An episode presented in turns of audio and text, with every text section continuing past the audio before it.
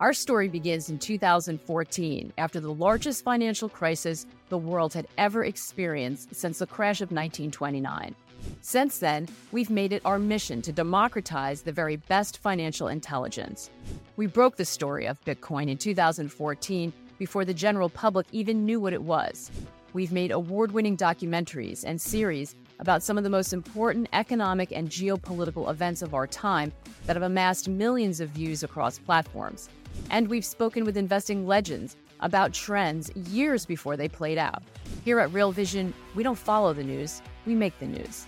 This week on social media, we'll be showcasing some of the most important pieces in our history, unlocking some of them for you to watch for free, and sharing important takeaways from them that will be useful for you in today's markets. So be sure to tune in. We also have a very special offer just for you guys. To learn more, simply click on the link in the description or scan the QR code.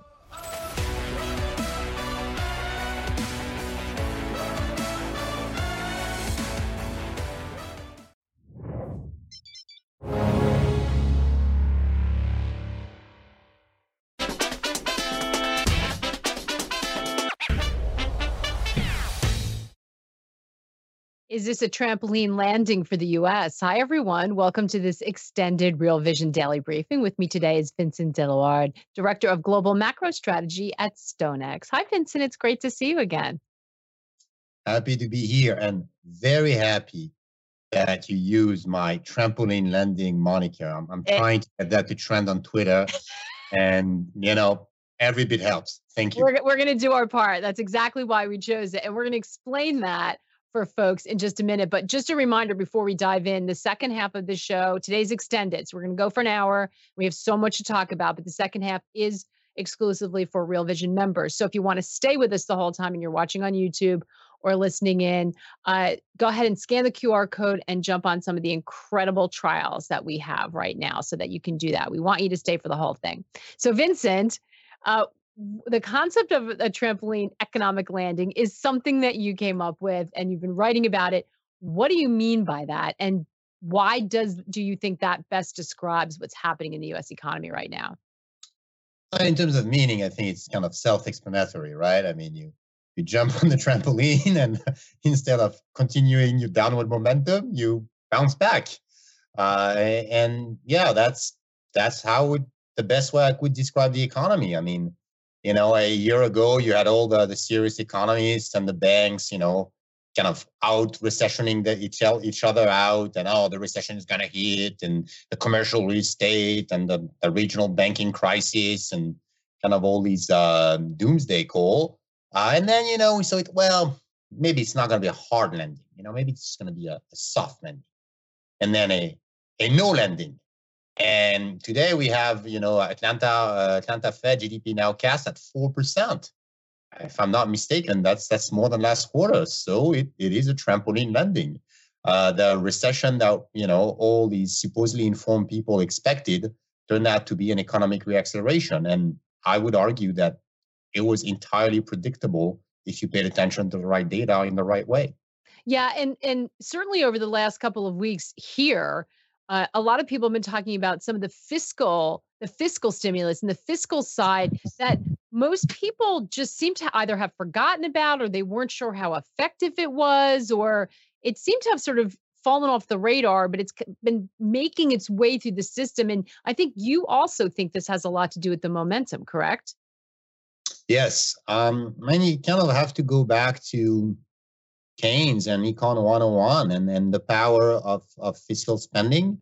Uh, I think we've been a bit um, uh, insulated from that. Maybe for 40 years, we, we spent our time focusing on, on central banks and thinking that central bankers were gods and thinking that, you know, um, all you had to do was, was watch a Fed funds rate and that would tell you, or the yield curve.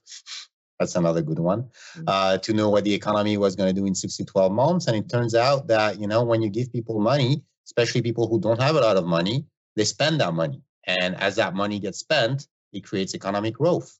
Uh, that should not have surprised anyone before the, you know, this kind of odd era that we were into. Um, I mean, I, I don't know if you want me to go into the sources. Well, you of- know, I think what's interesting is, um, and I highly recommend reading Vincent's research because it's always spot on in terms of detail, but also kind of thinking outside the box. The things that you listed, and maybe just rattle through them. Um, is, mm-hmm. is you know when, when you say that like we, when we say fiscal and you talk about when you give people money they'll spend i think a lot of people were thinking about those sort of covid payouts the kind of mm. one-off stimulative emergency measures and since we're moving away from covid maybe that's why people kind of forgot about it you pointed to things that are different Yes. and were part i think uh, and it's interesting and i want to hear about the staying power from that. So what are some of the things fiscal things that you're looking at? And in, inflation reduction that that's part of it that people have also now been saying hang on a second we're spending money on infrastructure in a way that we haven't in decades.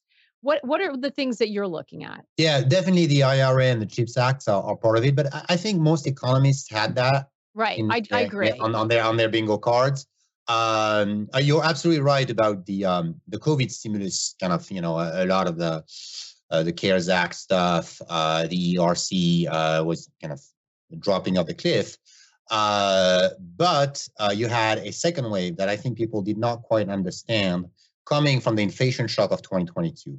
You have a tremendous amount of, of payments in the US that are indexed on inflation most important of them is social security. I mean, you have 67 million people between so, um, retirement, disability, and survivorship. Um, and we had the largest cost of living adjustment in 40 years. Uh, that was an- announced, by the way, October 13, the day the market made the low. Uh, and, and we announced this, I think, 8.7% cost of living increase.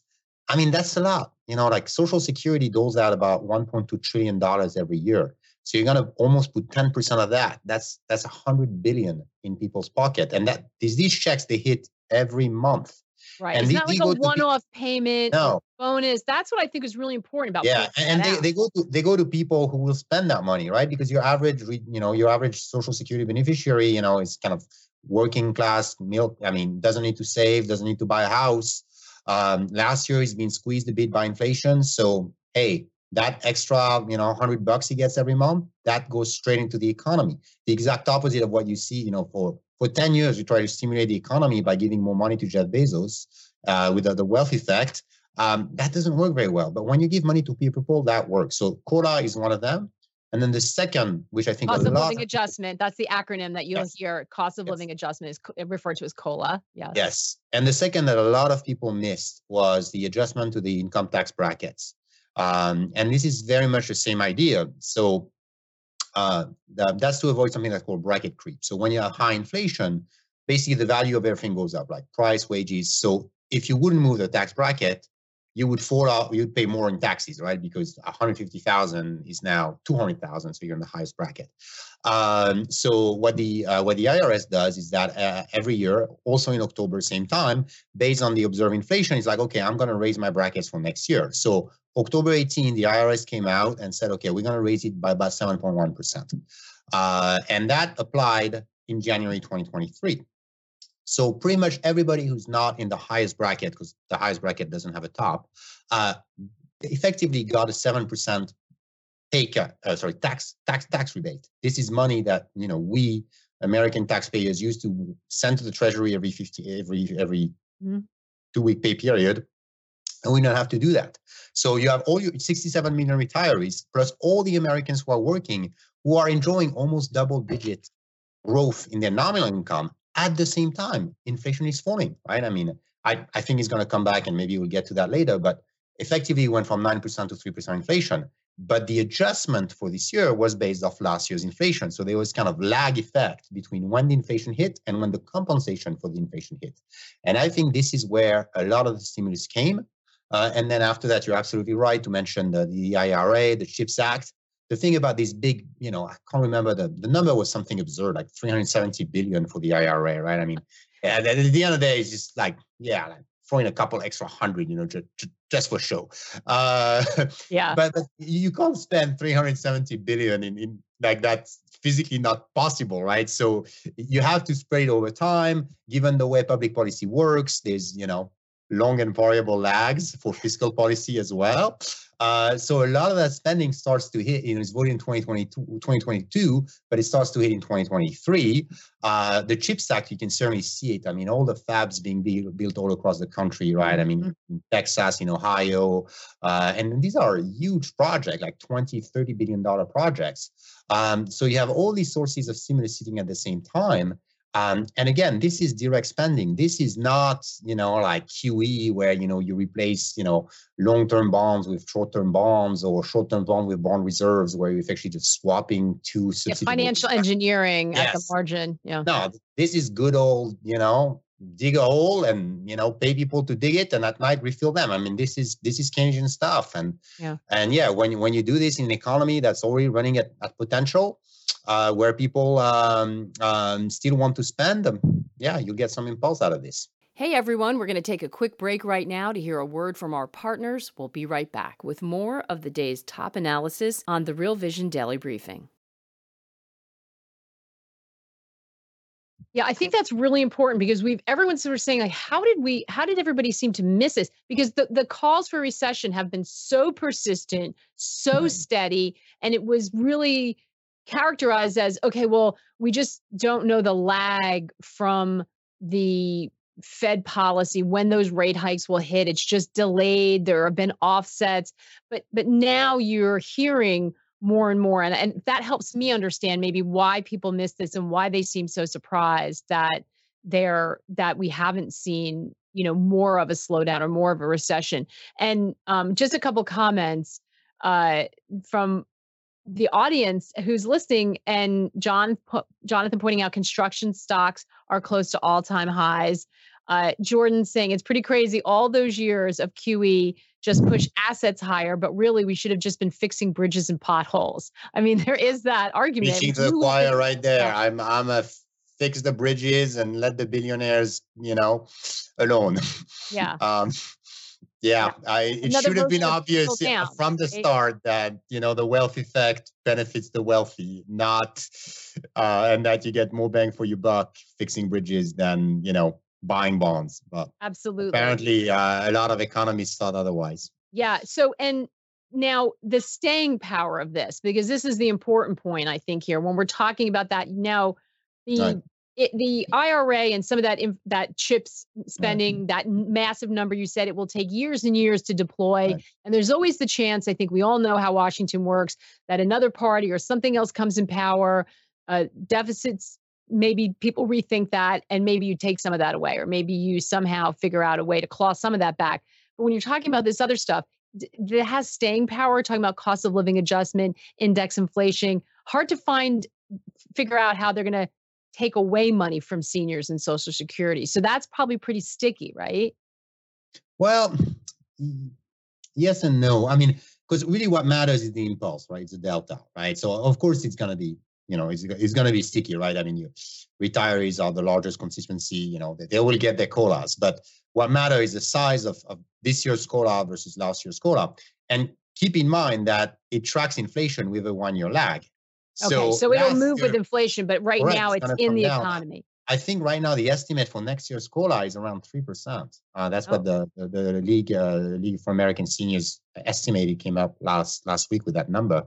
So if we are what I expect, which is a rebound of inflation, and I think we see that in data tomorrow already, um, and then we, we, kind of go to where I think inflation really should be, which is four five percent. I think that's where it's always been. You'll actually see retirees get a net real income loss next year, as opposed to the kind of like five percent real gain that they have. Mm-hmm. Um, same thing for the bracket story that I was uh, mentioning about.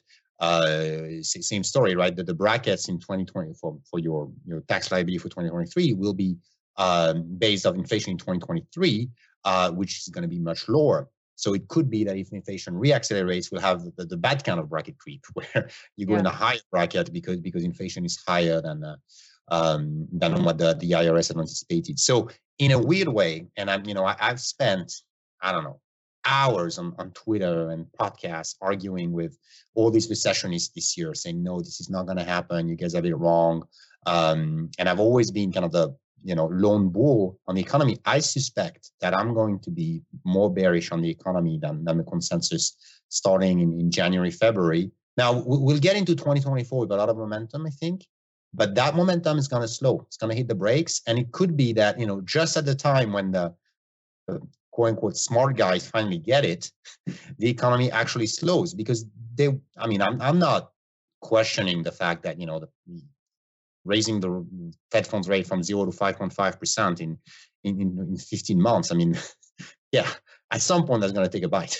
Uh, now, I will say, and maybe you can go to, into it later, but th- there has been a weird stimulative effect at the beginning of these higher rates uh, f- through the, the, the Fed's balance sheet, effectively. Um, but again, the delta the delta was enormous this year because we went from zero, the Fed, the Fed, Fed paid nothing on its liabilities until the first hike in March of 2022, to now they pay 5.3%. They have like 5 trillion in bank reserves and, and a reverse repo facility. So 5 trillion times 5%, that's 250 billion. At the Fed is just writing, writing checks to people. I mean, this is, you know, this would be uh, I mean, this is the, the GDP of, uh, of a medium-sized country yeah. that the Fed is just literally at the end of the month just crediting every bank balance with, with that money. So that was hugely stimulated this year because we went from zero. Next year, if we have the rate cuts that the market seems to price in, that impulse is going to be negative as well. Yeah. Okay, I want to put a pin in that because I want to come right back to that. But just very near term, both Colin and Christopher are asking um, what do you expect for tomorrow's CPI? Um, do, uh, do you think it's going to be in line? Do you think it's going to be weaker or hotter than consensus? This is very short term right now, right? So yeah.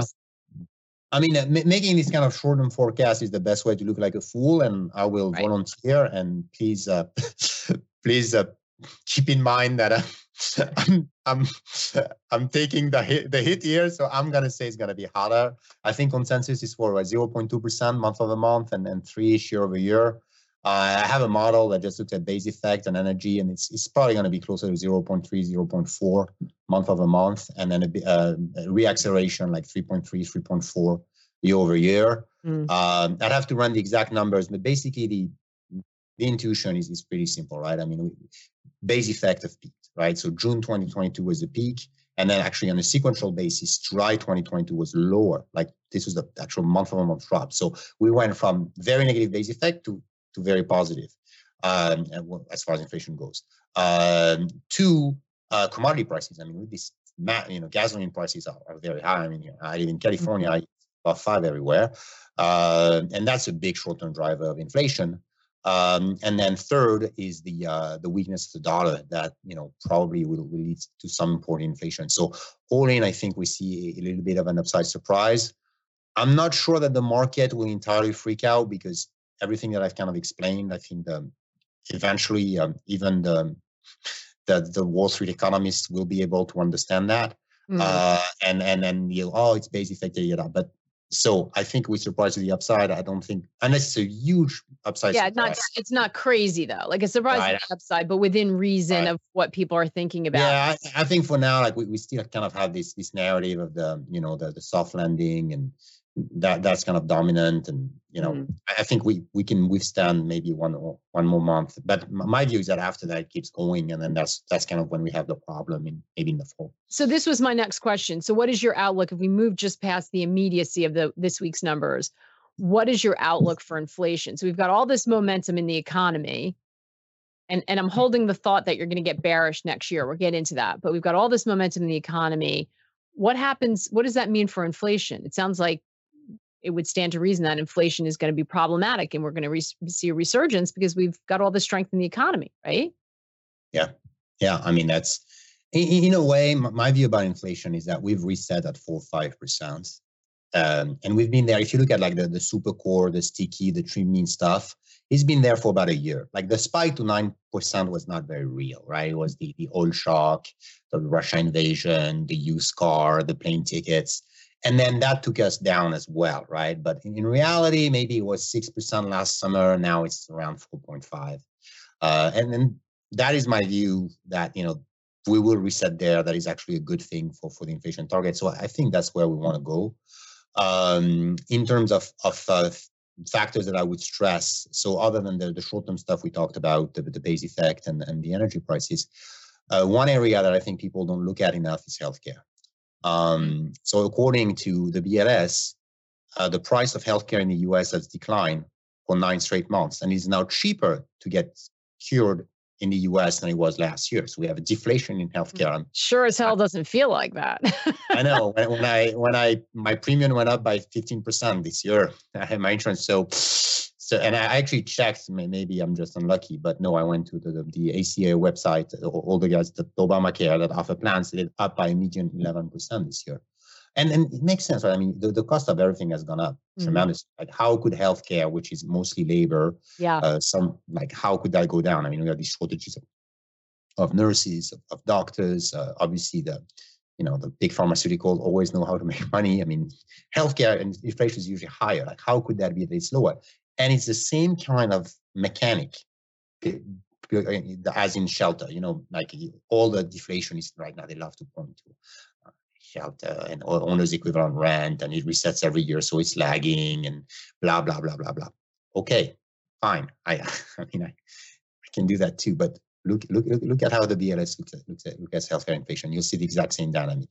Annual resetting of prices because a lot of that negotiate rate and then instead of measuring the actual cost the it's imputed from the profits of uh, insurance companies which have been completely skewed over by, by COVID because for a year, no one went to the doctor because we were scared, we were scared to have COVID.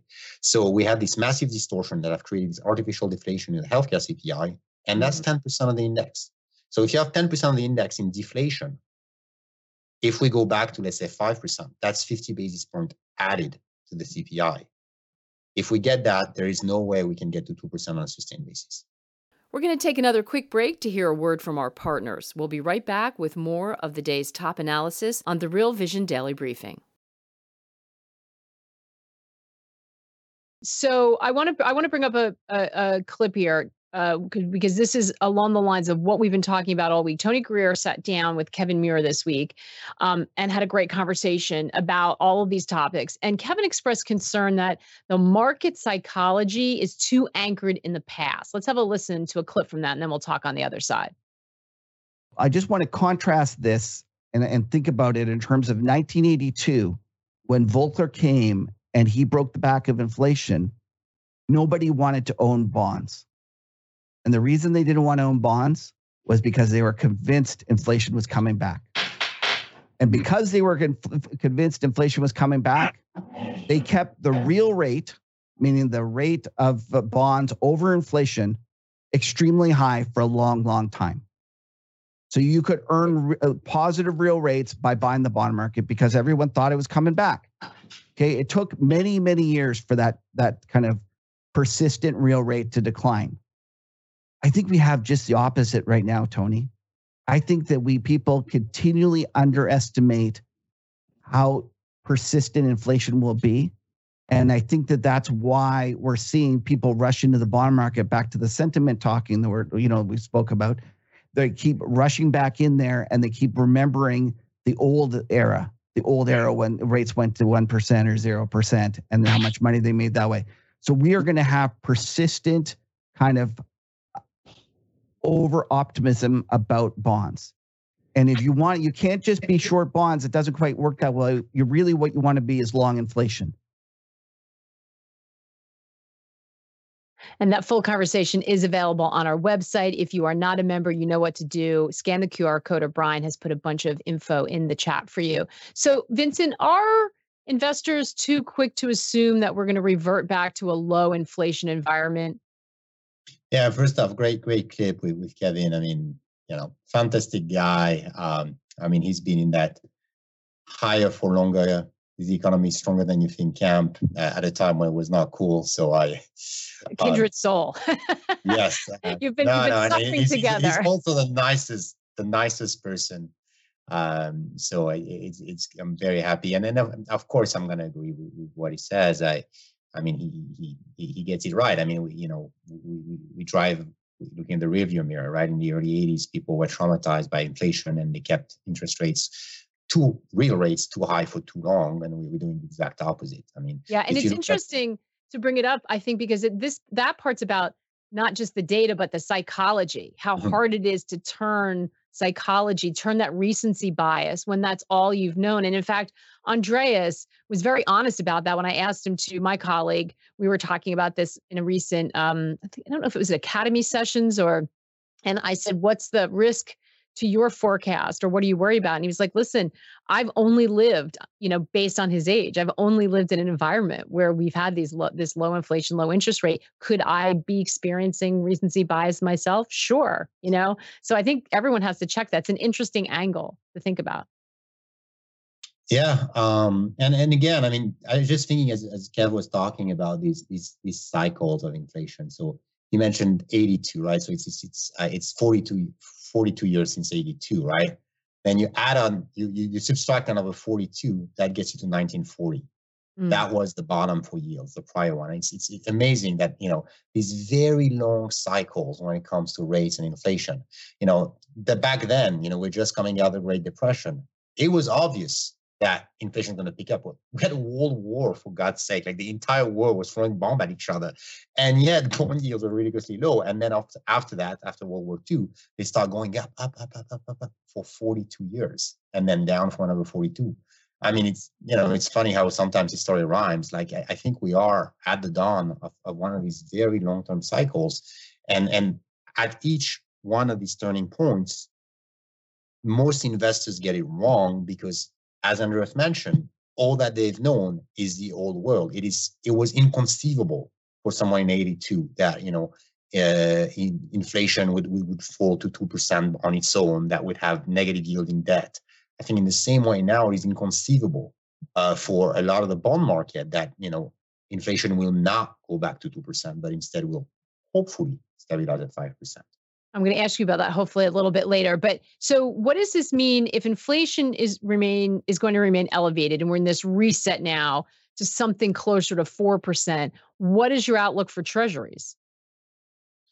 Well, I mean, I've obviously been a, a big bear on treasuries for, for a long time. Um, I I feel a bit better about them now uh, that that we repriced quite a bit. Huh? Um, I mean, I was vivid, livid in in March when we had the Silicon Valley Bank crisis, and the you know the futures market was pricing cuts yesterday. like, and, and, and mm-hmm. I think the Fed missed the mark there. I mean, it, it just stopped that it was a, a, second policy mistake. There was a transitory mistake, well, third third policy mistake. There was keeping the accommodation for too long, calling inflation transitory, and then getting freaked out by what turned out to be a non-event. Anyway, uh, so in March it was awful. Now, you know, I look at the, you know, the two-year getting close to five percent. Uh, the front end of the curve. I, I still think the Fed is gonna is gonna do one more hike, and then it's gonna keep the the, the fear of another hike live. They need that for for liquidity reason. They need to basically empty the RRP into the into the TGA. So I think that's why they need some slope up front. But I mean, we're talking like 10 basis point gap on the front end. Uh, the, the bond market is the, at least the short term market is not delusional the way it was three months ago. On the long end, I still think it is delusional. I think we can go to 5% very easily. I actually think we will get there and we'll get there in a couple days. I don't know when that's going to hit, uh, but when it hits, it's going to be like the gilt market. You'll see, you know, 30 basis point up three days in a row uh, because of some sort of a liquidity event. Um, uh, so the long end, I'm bearish, and I'm especially I'm, what, what I'm especially more more than rates actually is really inflation break evens that seem off to me. Uh, it's I think that maybe the best way to play that is is is with uh, with inflation swaps because I think that's where the market is most delusional. Like the, the real rates have come up quite a bit, uh, but it's, it's the inflation expectation that's that seems too low to me. Uh, that's really interesting and a little bit terrifying to think about that happening. Uh, and you think it would it would be some like an event that would freak them that that would spook the market. Yeah, like I I may I think keep thinking about what what happened to the Liz Truss, you know, the uh, the latest prime minister in the UK. Uh, you know, she she the, the market is very tense. Um, uh, she announces this this big blowout budget, and mm and you know all the pension funds i mean I, I'm, I'm sure you know british pension funds are not the only one with you know improper duration hedging and lots of hidden leverage in the system uh, you know there's never one cockroach yeah. Uh, this is true as somebody who lives in new york city can attest to this is true uh, and we, we have yeah sorry Yeah, we have very bad liquidity at the long end, and we have we have had for, for a long time. If you look at the, uh, I think there's a Bloomberg liquidity index at the, the long end is very bad. The, the volatility at the long end is, is, is, pretty bad too, which is an indication of, of lack of market depth. Uh, and I think we, we've been avoiding that to some extent by, by freezing it, right? We, we put all all the treasury issuance was at, at the, the front end. You know, basically that Yellen's been running the debt on, on bills, which you could argue from a taxpayer standpoint is awful, right? Because the curve is inverted. So you should be tapping that long end. The reason she's not tapping it, she prefers to pay one one percentage point more, is because she knows that if you tapped it, there wouldn't be a buyer. Um, so yeah, the the, the the, the liquidity is bad. Uh, the issuance is they're gonna have to move the long end. I mean, the Treasury just announced actually that that they would start, you know, hitting that the 10, 20, 30 year again. Um, and I doubt that we'll see a lot of buyer at, at this duration. Also, another problem that's been freezed is the regional banks, right? So for a couple of years, we stuffed treasuries down the throats of, of regional banks and, and, banks in general. You know, buy them, they're risk-free. You can well. Then, of course, SVB blows up. But then we freezed it with the BTFP, like uh, um, the, um, bank term funding uh, protection facility uh, where we basically told the banks, hey, don't sell your long-term treasuries, put them at the Fed, you'll get cash par value for a year, but there's still that overhang of, of long-term treasuries that the banks have. So I see a lot of possible sellers and there's no, I don't see an obvious buyer for, for long-term treasury debt at a time when, when insurance is going to spike. Okay, that's a super important point and concept.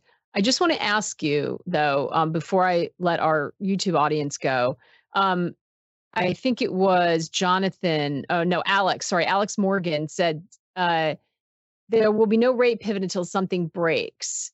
Uh, so there is this concept that if you have an event like a gilt type event here, where you start seeing treasury rates, that that that will be something breaking and that the response won't just be that you get this spike in yields but the response will be like oh the fed's coming in yields are going to fall because now we're back to cutting and you know the fed to the rescue the fed pivot. Do you not see that playing out that way? A little bit but i see it with the balance sheet not not the rates. Because i mean if we see like the you know long-term yields go to 5% cutting the Fed funds rate by 25 bips is not going to do anything, right? Mm. You're going to have to start using the balance sheet, which is, by the way, what the Bank of England did. So I think the first the first shoe to drop will be quantitative tightening, so stopping, um, because this is where the liquidity problem come from eventually. That you know the fact that we have not only 150 billion in, in, in deficits every month, but we have 100 billion in, in treasuries maturing that the Fed can let's roll over the balance sheet. So I think that's where it comes in. You, you stop that, and then maybe you do a, some sort of a twist or reverse twist. I don't I, I, don't even remember. We had so many operations at this point of like And they're all very creative, exactly. Yeah, so your yield curve is like a knot of like, you know, yeah. So so they would do they would they would use tools whether existing ones or new ones they come up with on that side yeah. as opposed to just but, uh, cutting that rate. So you're not going to see it play out the way that we were used to back in the day. I think that's super interesting. All right, we're going to jump over for members. Like I said, if you want to come with us, and you should, because we've got a lot more good stuff to cover, um, just hit one of the links that Brian put in the chat. What's up, revolutionaries? Thanks for tuning in to the Real Vision Daily Briefing. For more content like this, head over to realvision.com and get unfiltered access to the very best, brightest, and biggest names in finance.